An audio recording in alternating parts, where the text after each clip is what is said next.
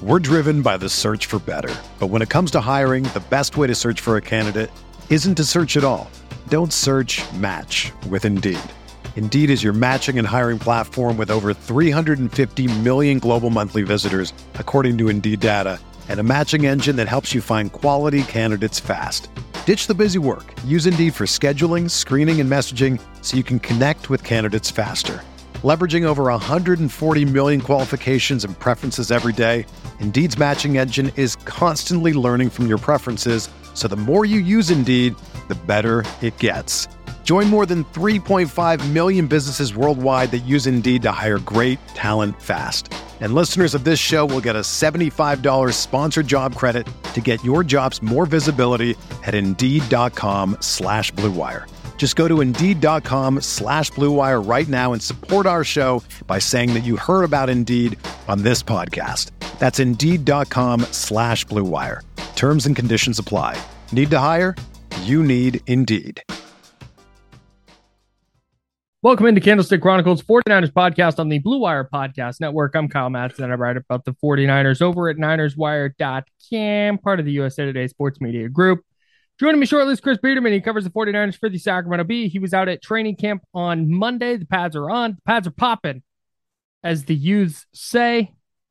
And Chris, Chris, when we were setting up our when we were setting up our our recording time for today, just sent me I have takes. So I can't wait to hear them. Let's dive in.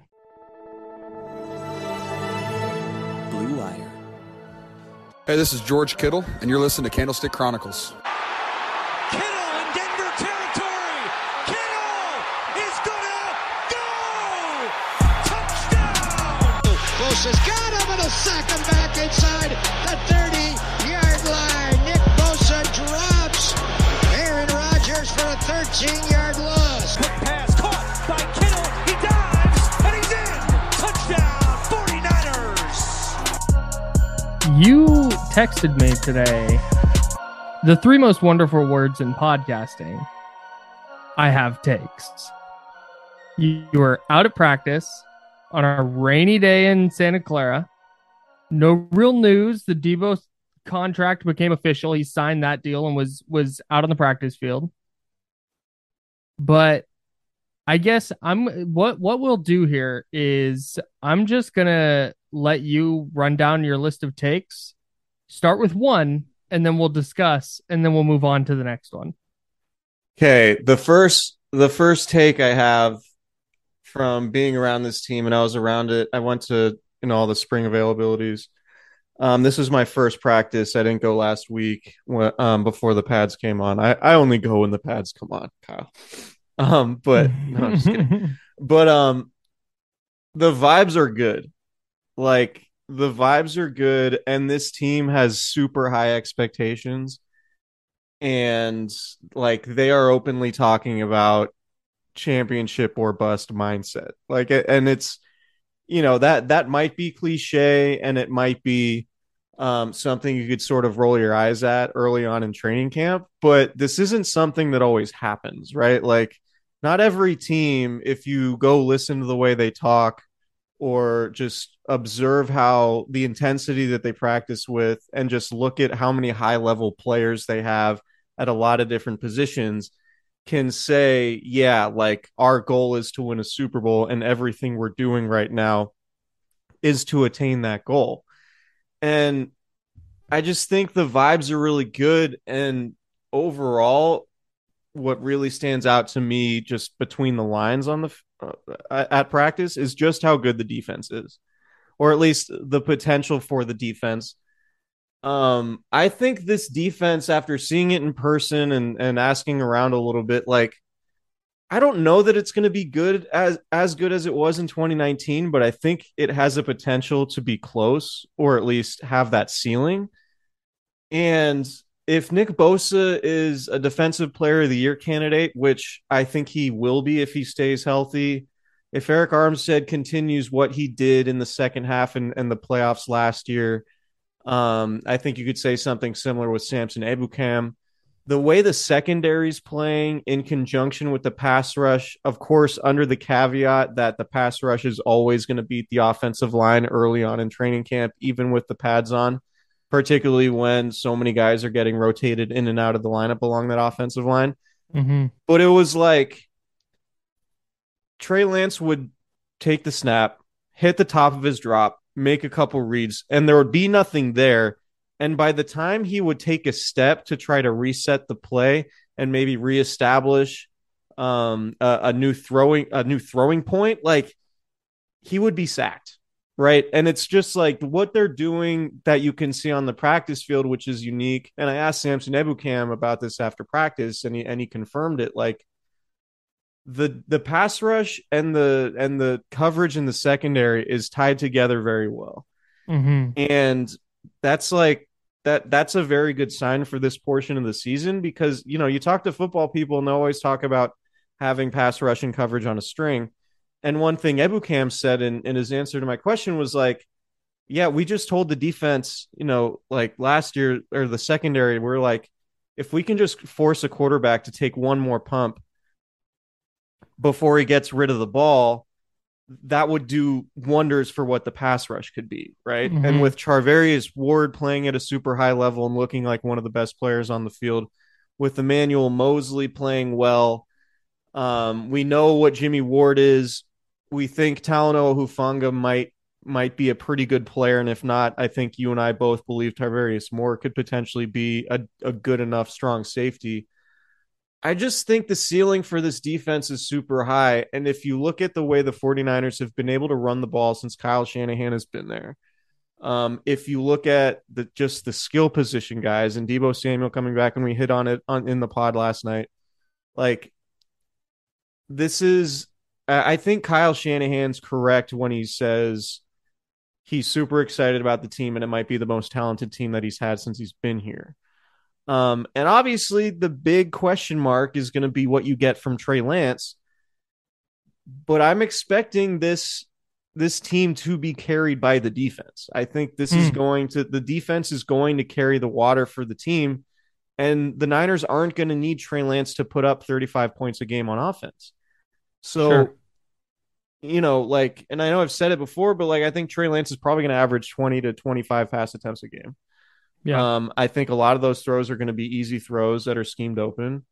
And I think Kyle Shanahan's going to be putting the skill position guys like Deebo Samuel in position to get yards after the catch. I think George Kittle is. I feel bad for Tarvarius Moore because I went and watched the the one on one drills between um, the safeties and the tight ends mm-hmm. and George Kittle would just like Tarvarius Moore would have really good coverage. Like he would be physically in the right spot, have a be, be in good position to to contest the catch and get even get his hand on the ball. And George Kittle would just get excellent position and just body him and make the catch through contact like even with even with more chopping down in his arms as he Mhm. caught it. And he had two plays like that in individual one-on-one drills and then he in the red zone period, he made another contested catch along the right near the right pylon, where it was like the coverage was good, but his hands are like just look really strong. And Mhm. you know, we we had talked about earlier in George Kittle's career, like you know, he's really good at yards after the catch. Like Kyle Shanahan was excellent at getting him open in space in 2018 when he had all those long receiving touchdowns. But there were questions like, you know, is George Kittle like a really good target to have in short court in like short quarters? Like, is is he going to be a contested catch guy? He looks like the best contested catch guy on the team right now, or at Is least that like, take number two? potentially. But uh, it, I just think like all the ingredients are there, maybe with the exception of feeling comfortable in Trey Lance because it's his first year starting. Like all the ingredients are there to for this team to potentially go on a run. The the thing that to stick specifically with the defense right now, since that's take number one, I'm committed to not bowling through takes. I want to hear all of these. Okay. So, so I think the big thing when when we talk about the defense and marrying the coverage and the and the pass rush, I think they need to translate that into takeaways. Yeah. how it feels like it has been. May, I guess I guess the 2011 year they had a they had a ton of takeaways in, in Jim Harbaugh's first year, but it feels like since then they haven't had one of those years where it's just like not necessarily to a game, but just feels like, hey, you know this defense is coming up with a takeaway once or twice a game, and can the offense capitalize? That's the thing I'm most interested to see. If Travarius Ward is going to play at this level, and Emmanuel Moseley, who I think is a really good number two corner, is is lined up on the other side, it feels like that's a secondary with Jimmy Ward and either Tarvarius Moore, Talanoa Hufanga. That's like a secondary that should generate more takeaways than their secondary has over the last decade. Right. And if you get takeaways, you know, it like if you get a few pick sixes a season, a fumble six, right? Mhm. Like those those swing games, obviously, right? If you get a, a take a, a takeaway deep in an opponent's territory, and you don't even need to get a first down to get a field goal, right? Like those are those are huge swings in games, and I think the 49ers are going to be in position to get a lot of takeaways this year. I think one and and I guess sort of piggybacking off the defense might be elite take is like I'm not so worried about Trey Lance and what he does against this defense in training camp practices. Like, yeah, it could definitely be a lot better, but the circumstances are nothing like what they're going to be in games, right? Like Deebo Samuel took like two or three reps today with the ones, right? And I think both of Mhm. his catches came from Nate Sudfeld, right? Like Austin Mack is getting a lot of burn with the first team because when they when the Niners practice, for whatever reason, the receivers are just always rotating, and there isn't necessarily the same group of like ones and twos with receivers as there are like the offensive line. Like the offensive line, it's pretty clear who like the first team offensive line is and who the second team offensive line is because you know which group is going with which quarterback. But the the the receivers are always churning over and rotating. So it's like he's not very often playing with guys he's going to be playing with when the regular season starts on Sunday. And in Trey Lance, I mean, the Mhm. offensive line is still they're still playing musical chairs. Trent Williams and Mike McGlinchey are still not getting all of the reps, right? So I think what's more important for Trey Lance is just how he responds and how his teammates view the way he's practicing and whether or not he's still exuding confidence, whether or not his body language is good, um, whether or not you know he's he's being resilient. And so it's just like to me, I think that stuff is okay. Obviously, interceptions are bad. He had one when he tried to extend a play today um, and tried to th- hit uh, Kyle Juszczyk over the middle, and Travarius Ward picked it off. But it was just like every single play, every single pass play, Trey Lance felt like he was under siege. And like his first two reads were taken away. And by the time he tried to get to his third, he was already having to evade the pass rush. Right. Mhm. And a lot of that is just because the pass rush is typically way ahead of the offensive line at this point in training camp. But I think this is all good for Trey Lance to go through. To like, if the best defense he goes against all season, or one of the best defenses he goes against all season, is the one he had in training camp, those are very, very valuable reps. And there's no Mhm. game planning, right? They're, they're like one thing that's different with training camp situations and game situations. In game situations, Kyle Shanahan is stringing plays together, right? He's dialing up plays because, okay, this is going to work. And because that worked, then this next play is going to work. And then in the third quarter, we're going to give them the same look, but we're going to do this third iteration of the play because that all set that up. Like in Niners practices, most often it's like, all right, this is a run situation. This is a run. This is a run period. This is a second down period. This is a third down period. So there isn't like the sequencing of plays that happen throughout a drive or throughout a game that set things up. And also, Mhm. the, the game planning is like completely different because they're just installing the offense versus you know picking 60 plays that they're going to run any given week Mhm. um, based on the opponent and personnel packages and all those things so like i understand reading into practice reports and seeing that oh trey lance is completing 50% of his passes and he threw a couple more interceptions and blah blah blah like i get that you ideally would want trey lance to carve up the defense but for me like after watching them at practice, it's very clear this defense is good. And I would be almost more concerned about this football team overall if Trey Lance were carving up the defense in practice. sure. so the fact that the defense looks like it it has potential to be a top five unit in the league, I think is super promising. And ultimately, as long as Trey Lance's body language is good, as long as his teammates are responding to him, as long as Kyle Shanahan isn't like ripping his hair out on the practice field, and it doesn't seem like Shanahan like Shanahan seems pretty at ease with Trey Mhm. Lance's training camp right now. And ultimately that's the biggest barometer because if Trey Lance were really struggling, I think we would know it. And I think it would kind of show on Kyle Shanahan's face.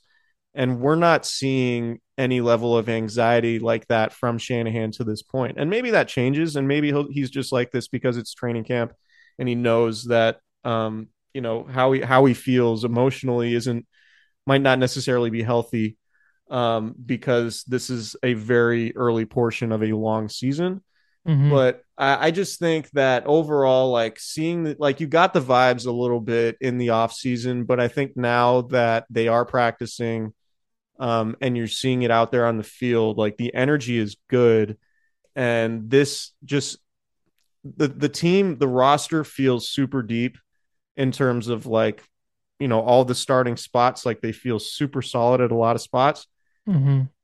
and I just think that they they could be one of the better teams in the NFC. I mean, it's a team that's coming off the NFC Championship game that I think is going to be better this season.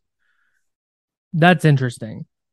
And it's sort of why they picked Trey Lance because the floor was lower, but the ceiling was a lot higher than it was with Mac Jones or Justin Fields or help me out.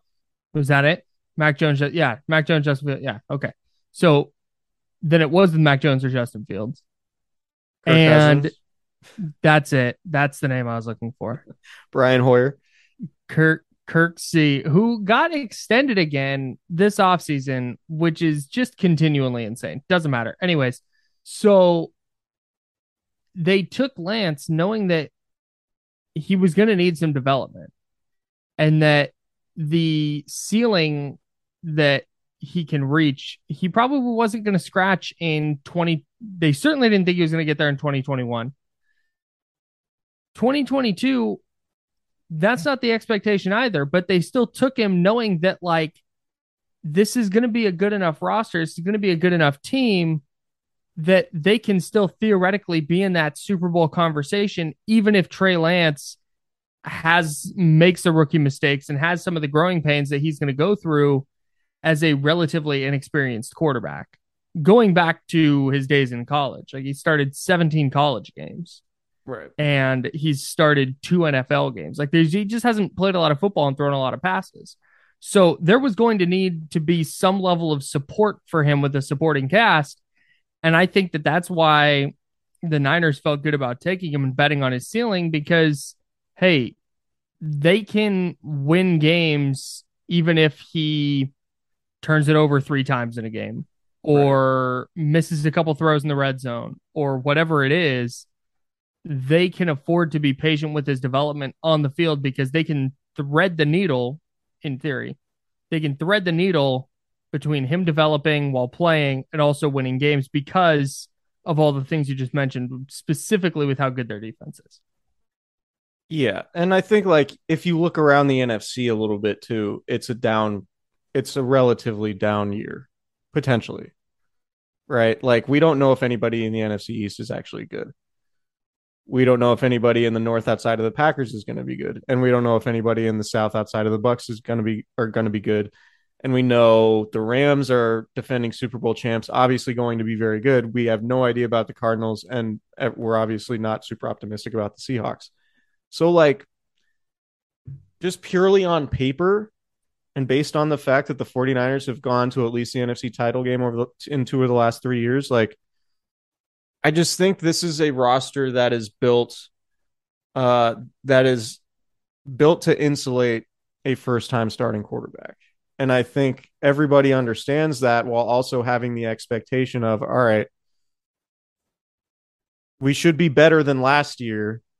And if we just have a few different things go our way and we get a little bit better quarterback play and maybe don't turn the ball over as much, like maybe they do have a Super Bowl ceiling. I don't I don't know that. And like I would be pretty stunned, honestly, if Trey Lance was able to go to the Super Bowl in his first season starting.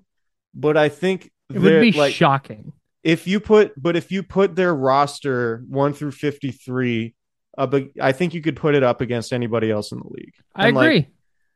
And and so you know a- nfc particularly like i'm not gonna i'm not gonna sit here and say i think they're better than buffalo or kansas city or hell even san diego who has or san diego the chargers who have a loaded roster but right? you don't. Like- but you, the reason the reason you don't say they're better is because of the quarterback. right If Trey Lance is really good, everybody's gonna go, "Wow, this Niners roster's loaded." When I think I think PFF did a thing that, that had the Niners roster ranked like 16th or 18th or something in the league right now, and that's that's nuts to me. They're re- they're really really good. They just got to figure out what's happening under center. Yeah. I mean, so much of it is is about the system too, right? It's about the system, it's about the stability. Like Kyle Shanahan's entering his sixth season. Like all of a sudden, Kyle Shanahan is one of the most tenured coaches in in the NFC, right? Right. So that that matters for something, particularly with a group. And like, look, Mm-hmm. even beyond this season, like even if Trey Lance isn't good enough to get them to a Super Bowl this season, and who knows if he's ever going to be that good. But in terms of a situation a quarterback's going into, these are all guys under long term contracts who are like pro bowlers or dudes, as we would say, right? Dudes, for sure. George Kittle, A lot of dudes. Deebo Samuel, uh, Fred Warner, Trent Williams, Arik Armstead, and you're eventually going to have Nick Bosa probably next year, right? Mm-hmm. It's just a very, they're like a lot of Charvarius Ward. There are a lot of really good players potentially at important positions who are in the prime of their careers who are signed for a while. Mm-hmm. So like who are coming continu- off of who are coming off of a gut wrenching NFC Championship game loss. yeah. We're driven by the search for better. But when it comes to hiring, the best way to search for a candidate isn't to search at all. Don't search match with Indeed. Indeed is your matching and hiring platform with over 350 million global monthly visitors, according to Indeed data, and a matching engine that helps you find quality candidates fast. Ditch the busy work. Use Indeed for scheduling, screening, and messaging so you can connect with candidates faster. Leveraging over 140 million qualifications and preferences every day, Indeed's matching engine is constantly learning from your preferences, so the more you use Indeed, the better it gets. Join more than 3.5 million businesses worldwide that use Indeed to hire great talent fast. And listeners of this show will get a $75 sponsored job credit to get your jobs more visibility at Indeed.com slash Blue Wire. Just go to Indeed.com slash Blue Wire right now and support our show by saying that you heard about Indeed on this podcast. That's Indeed.com slash Blue Wire. Terms and conditions apply. Need to hire? You need Indeed. Another day is here, and you're ready for it. What to wear? Check. Breakfast, lunch, and dinner? Check. Planning for what's next and how to save for it? That's where Bank of America can help. For your financial to-dos, Bank of America has experts ready to help get you closer to your goals. Get started at one of our local financial centers or 24-7 in our mobile banking app. Find a location near you at bankofamerica.com slash talk to us. What would you like the power to do? Mobile banking requires downloading the app and is only available for select devices. Message and data rates may apply. Bank of America and a member FDIC. Yeah, and I think there's an element of like, all right, I I just get the feeling that there's that that they feel there's a feeling like, all right, it's our time now. Yes. You know, that's just the vi- like the vibe I get, and I don't know if that's worth anything, but like this is a different to me, it's a different feeling training camp than the 49ers have had recently. And I I think one of the things that when you start projecting that that we can't overlook is we talked about this. We did a podcast about it. How much how how much better Lance looked in his week 17 start versus week 5 start. It still wasn't great in week 17. Like it wasn't like, oh my God, start them and they win the Super Bowl. But you saw tangible improvement. And within those games, you saw tangible improvement as the game went on.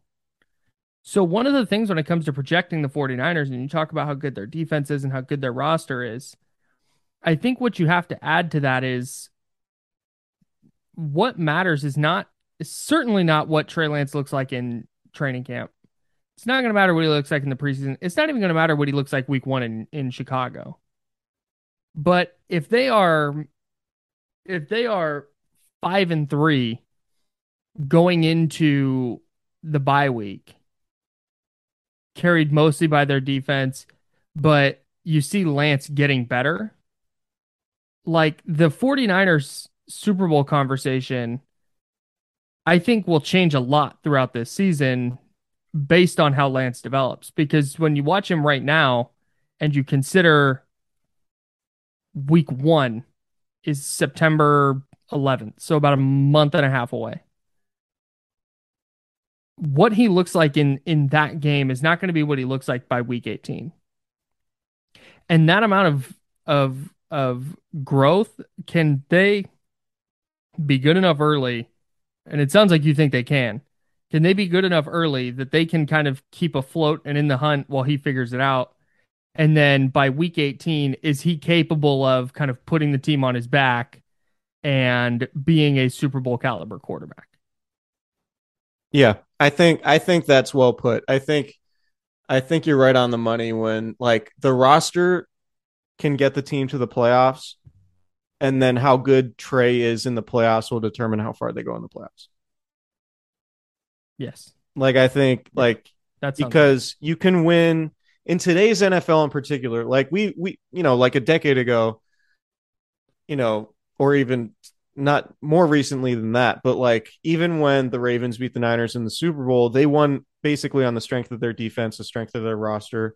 Yeah, Joe Flacco got hot, but it never felt like they had one of the best quarterbacks in the NFL, right? The Eagles a few years later, what 2016, Mhm. won with Nick Foles, their backup quarterback, winning the Super Bowl over Tom Brady because they had such a deep roster.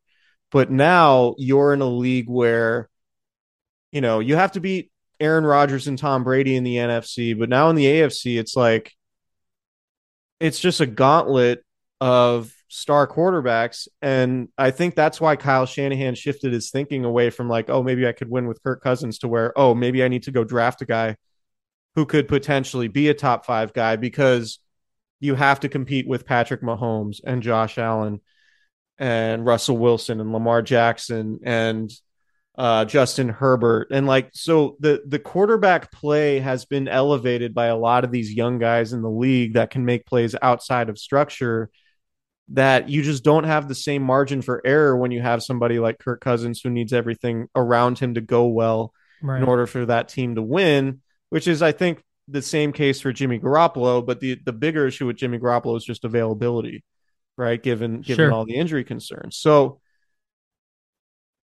yeah, like I just I, I just think this team has a ton of potential, both short and long term. And um and it will ultimately be dependent on Trey, like how far they go if they do make the playoffs.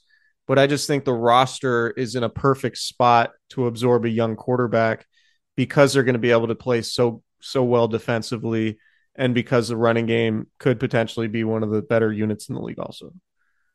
Did you have any other takes? Um I thought Talanoa Hufanga was, was was better than I was expecting. Um he was really good in coverage. He had one um dropped interception in like a one-on-ones, but then he went back and made another interception later and kind of made up for it, which I thought um was impressive.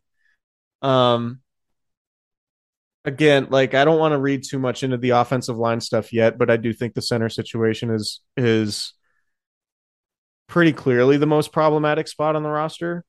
Hmm. Um, and it was mostly Jake Brendel today. I know Daniel Brunskill has gotten gotten some work there, and I don't know that Daniel Brunskill is super good at just snapping the ball, Yeah.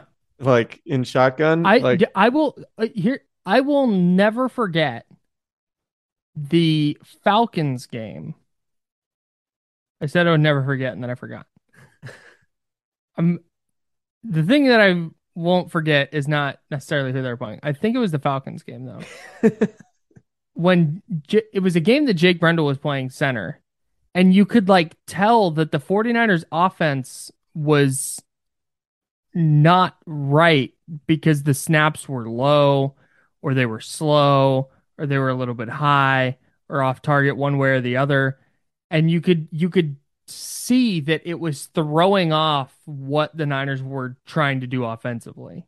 Do you remember when Joe Staley said, like, he was on this pod, he was talking about what it's like to be a lineman for Kyle Shanahan, and he was like, well, you have to get off the ball really quickly and get to your angles Mm-hmm. um, as fast as possible and get to your leverage points.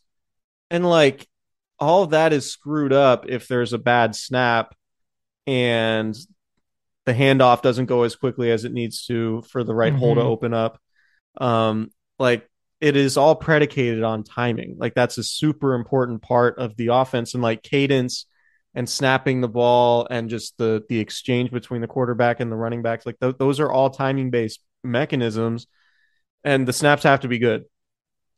Just point blank period. Like the snaps have to be good for all that stuff to work as efficiently as Kyle Shanahan wants it to. And I just don't know that that they have that with Brunskill. Maybe they do with Brendel, but um that I mean for a roster that's really loaded, I think that's clearly a spot that might be concerning. But I'm also wondering like, is it just going to be something that they can scheme around? Because we've seen Kyle Shanahan scheme around all sorts of different issues before. And is he going into it like, yeah, we would ideally like to have guards who are nine out of tens, but our guards are six and sixes and sevens out of ten, but we can still make that work because we're not going to be, you know, running behind Aaron Banks or you know running too many plays like up the A gap. Mhm. you know, uh, I who knows, but like I, I just if there's an area of concern, I think it's center, and I think we knew that coming in, and I think that was pretty apparent. The fact that they skipped Brunskill at right guard altogether and just immediately put him rotating in at center, that was a pretty bad sign, especially considering Jake Brendel was supposed to be like the front runner, Chris Foerster's guy, super athletic, and was supposed to just step in and kind of be the starter. The fact that there was immediate competition there is not a great sign. Yeah, I do wonder if they're going to end up making a move there, and who knows? I mean, again, it's early, and like the offensive line has a very distinct disadvantage early on in training camp. Mm-hmm. Um, particularly like the Niners' defensive line also is really good. Like Kemoko Turay is a pass rushing, like a probably a starting pass rusher, just from a pure talent perspective, and just the way that he looks. He looks like a starting defensive end, and he's going to be like the Niners' second string guy.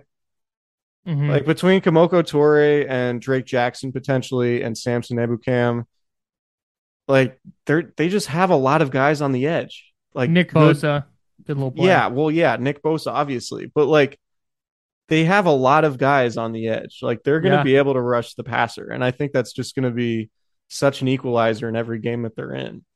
Um, Robert Nkemdiche, our guy, um, one of the most uniquely built physical athletes I've ever seen in person. Is Robert Nkemdiche on track to be this year's Damontre Moore? I have no idea. God, maybe, but so.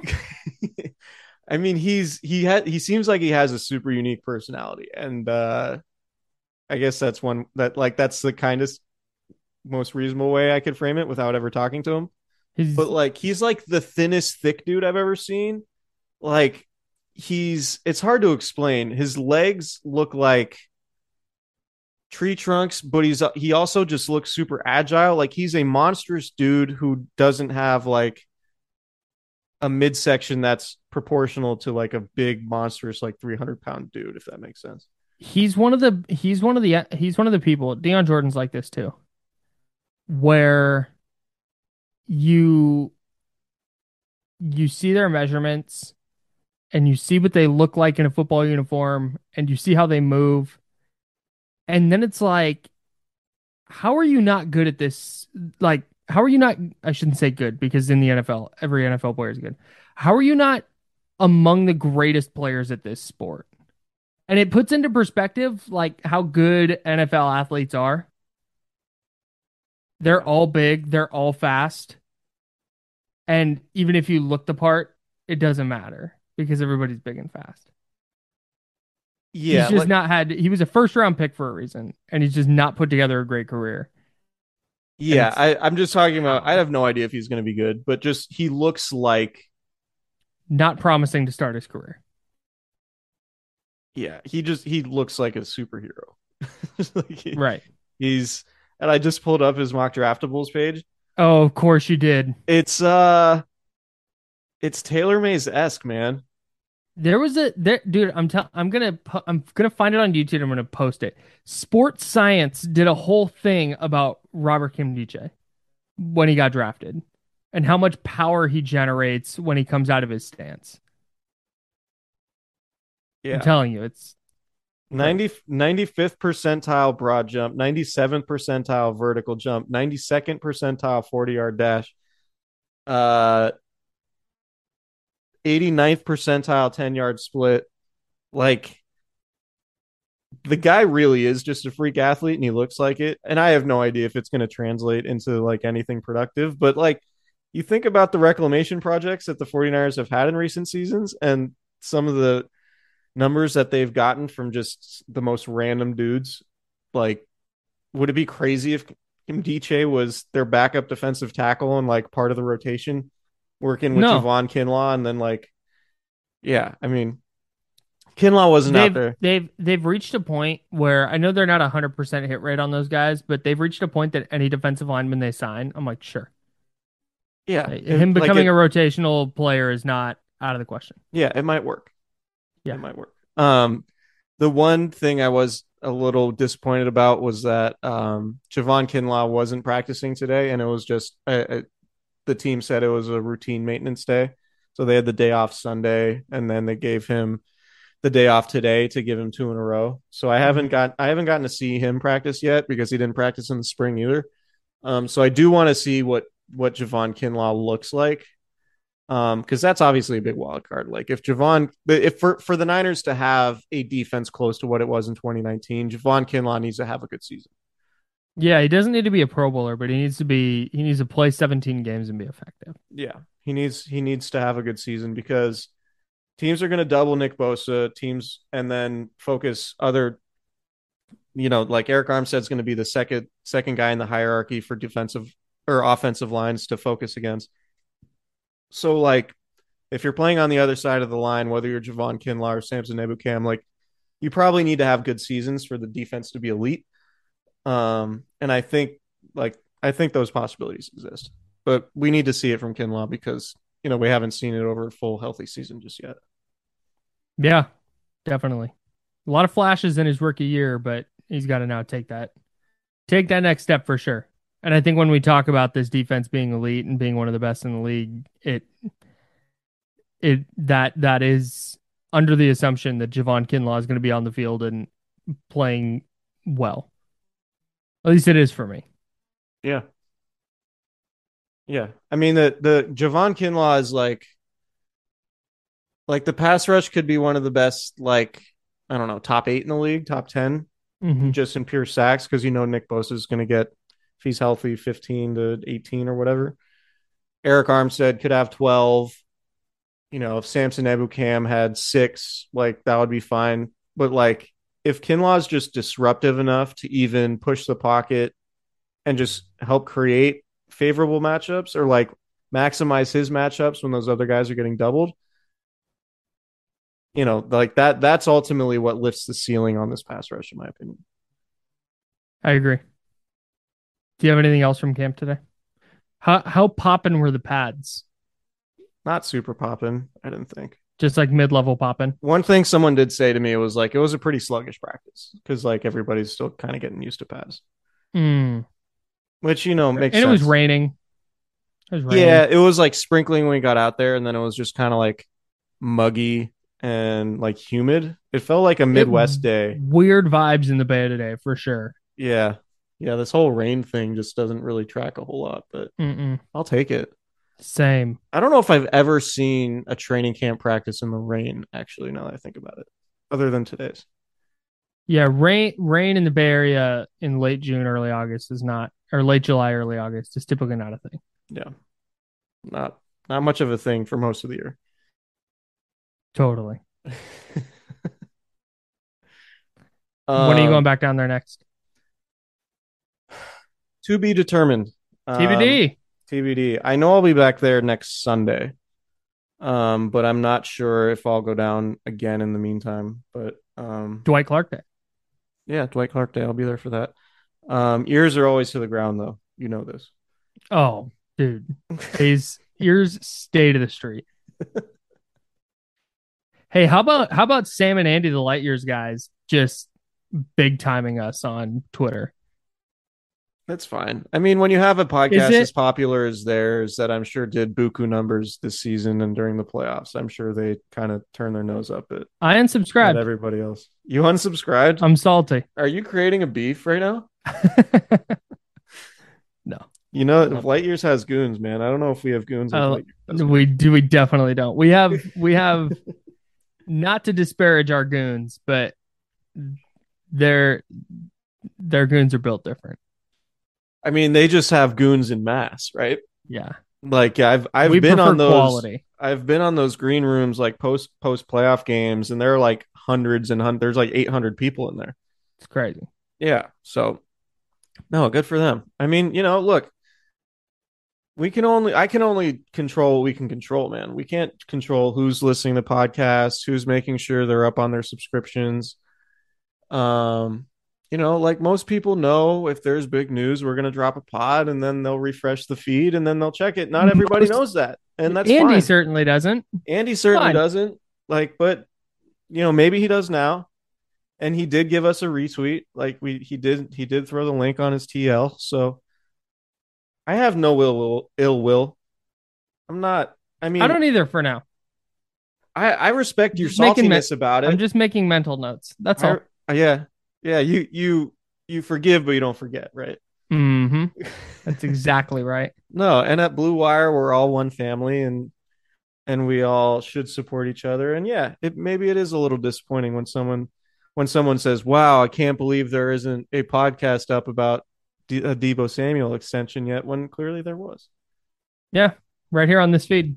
Right here on this feed. If you haven't heard it, uh, Nick Wagner rejoined the podcast again, and we broke down Deebo Samuel's contract extension. He was out there today, like I said. I think he caught two passes from Nate Sudfeld. Nick? Um, No, Oh, Deebo. Deebo Samuel. Oh, got it. Okay. Yeah, yeah, yeah. no, Nick could do it. Oh, he definitely Um, could. Nick's got some juice. But um yeah, you can go go listen to that one. I don't have much to add. I know like there's a lot, you know, the structure's out and like the incentives are in and there's some money that he can make from like running. I think it's fun the coverage of str- like contract structures like we're all really interested in it as it happens. And then like a week goes by and it's like, "Oh yeah, who cares?" Right. Right. Like- it's just it's fascinating to look at, and then it's just not going to matter. and then it goes away. And you know, because it's like uh, we're never we're not going to be here next year or like next March be like, God, I don't know if the 49ers can afford to re-sign this person because Deebo Samuel hit his six hundred thousand dollar incentives. right. You know, like it's just it's fun to see like, but ultimately it really only impacts the team and Deebo Samuel. Like it, I'm I'm excited for the race to tweet when he hits an incentive. right. It's his fourth touchdown. He just made one hundred and fifty thousand dollars. Right. Like I think that I think I certainly think there's value to some of the structure stuff. And like for those who don't know, like just the bit the bit on the is my favorite. structure. It's it's just my favorite bit. Like for people who amount of the people, league, the amount of people just aghast that we did an emergency pod without knowing the structure was great. it was really good. Yeah, it's just funny. Like of course the structure matters. Like that's we it's the it- ever since Twitter has existed, NFL contracts have come out, and then smart people who cover the NFL say, "Well, wait for the structure." It's like, yeah, no kidding, we get it at this point. right. We know. we know that. and then every time somebody signs a new contract, there are always people still tweeting, "We got to wait for the structure," and it just kills me. I don't every have any thoughts yet. Go to hell. It's three years, 73 and a half mil, 58 one guaranteed. What do you think? Yeah. Well, I gotta see how much is fully guaranteed. Okay. Right. You got to know when the roster I gotta see how much is fully this ratio. Yeah. you got to you get yeah. So if Deebo Samuel gets a certain amount of carries which or a certain amount of rushing yardage which was actually less than what he had last year, then he gets 600k or something. Yeah. It's 1.3 million over the 3 over the 4 years of the deal essentially. Right. So it's like great. Cool, man. But I guess the big the upshot here is that Kyle Shanahan is still going to call running plays for Deebo. The Kyle Shanahan spoke Monday morning, and it was really funny the way he was answering questions about Deebo's usage because he's not going to be like, "Yeah, our plan is to use him this many times," and that because a he doesn't know, and b he's just not going to divulge that information. That would be insane. Like, Yeah, but it's here's still here's fair to our, ask. Here's our specific. No, totally. The the question has to be asked, but his the way he went about answering it, because he didn't go, "I'm not going to talk about that." He was like, "Yeah, we will, or we won't, depending on the opponent and the down and distance," and the, and just gave a full explanation of like, uh, sort of what you know about game planning. Yeah, but what he, I mean, what he sort of hinted at but hasn't said directly is that like the running back injuries last year were really the biggest reason why Debo Samuel was utilized so much in the running game. So Right. like you keep your running backs healthy. Oh, Trey Sermon had a good run today early in team drills. Hey, shout out Just to Trey just Sermon. a one cut and like hit the hole, got like 10 or 12 yards out of it inside run. Running back room is going outside to be really interesting. It was an outside zone run, I believe, but he cut it inside and like decisively, right? And that's notable. It stood out to me because the knock on Trey Sermon had been like maybe He did not do that. Yeah, maybe he tiptoes too much, maybe tries to kick it outside too much, sort of the Carlos Hyde syndrome. Um, but you know, like decisive Trey Sermon is going to be the Trey Sermon that makes the team, so we'll see if he He continues sure doing that. Got Indecisive Trey Sermon is not going to make the team. Decisive Trey Sermon, reasonable. strong chance. chance to make the team. Yeah. I also noticed you you said Carlos Hyde there. Is it just something in the water at Ohio State that running backs can't be decisive? Yeah, never been any good running backs to come out of Ohio State. No. It's it's a school known for just indecisive running backs for sure. Pretty widely known potentially. All right. Let's get out of here. Yeah. Subscribe, rate, review if you have not. Tell all your friends. Gonna have a lot of content coming training camp, preseason, regular season, postseason. Maybe. Maybe. See ya.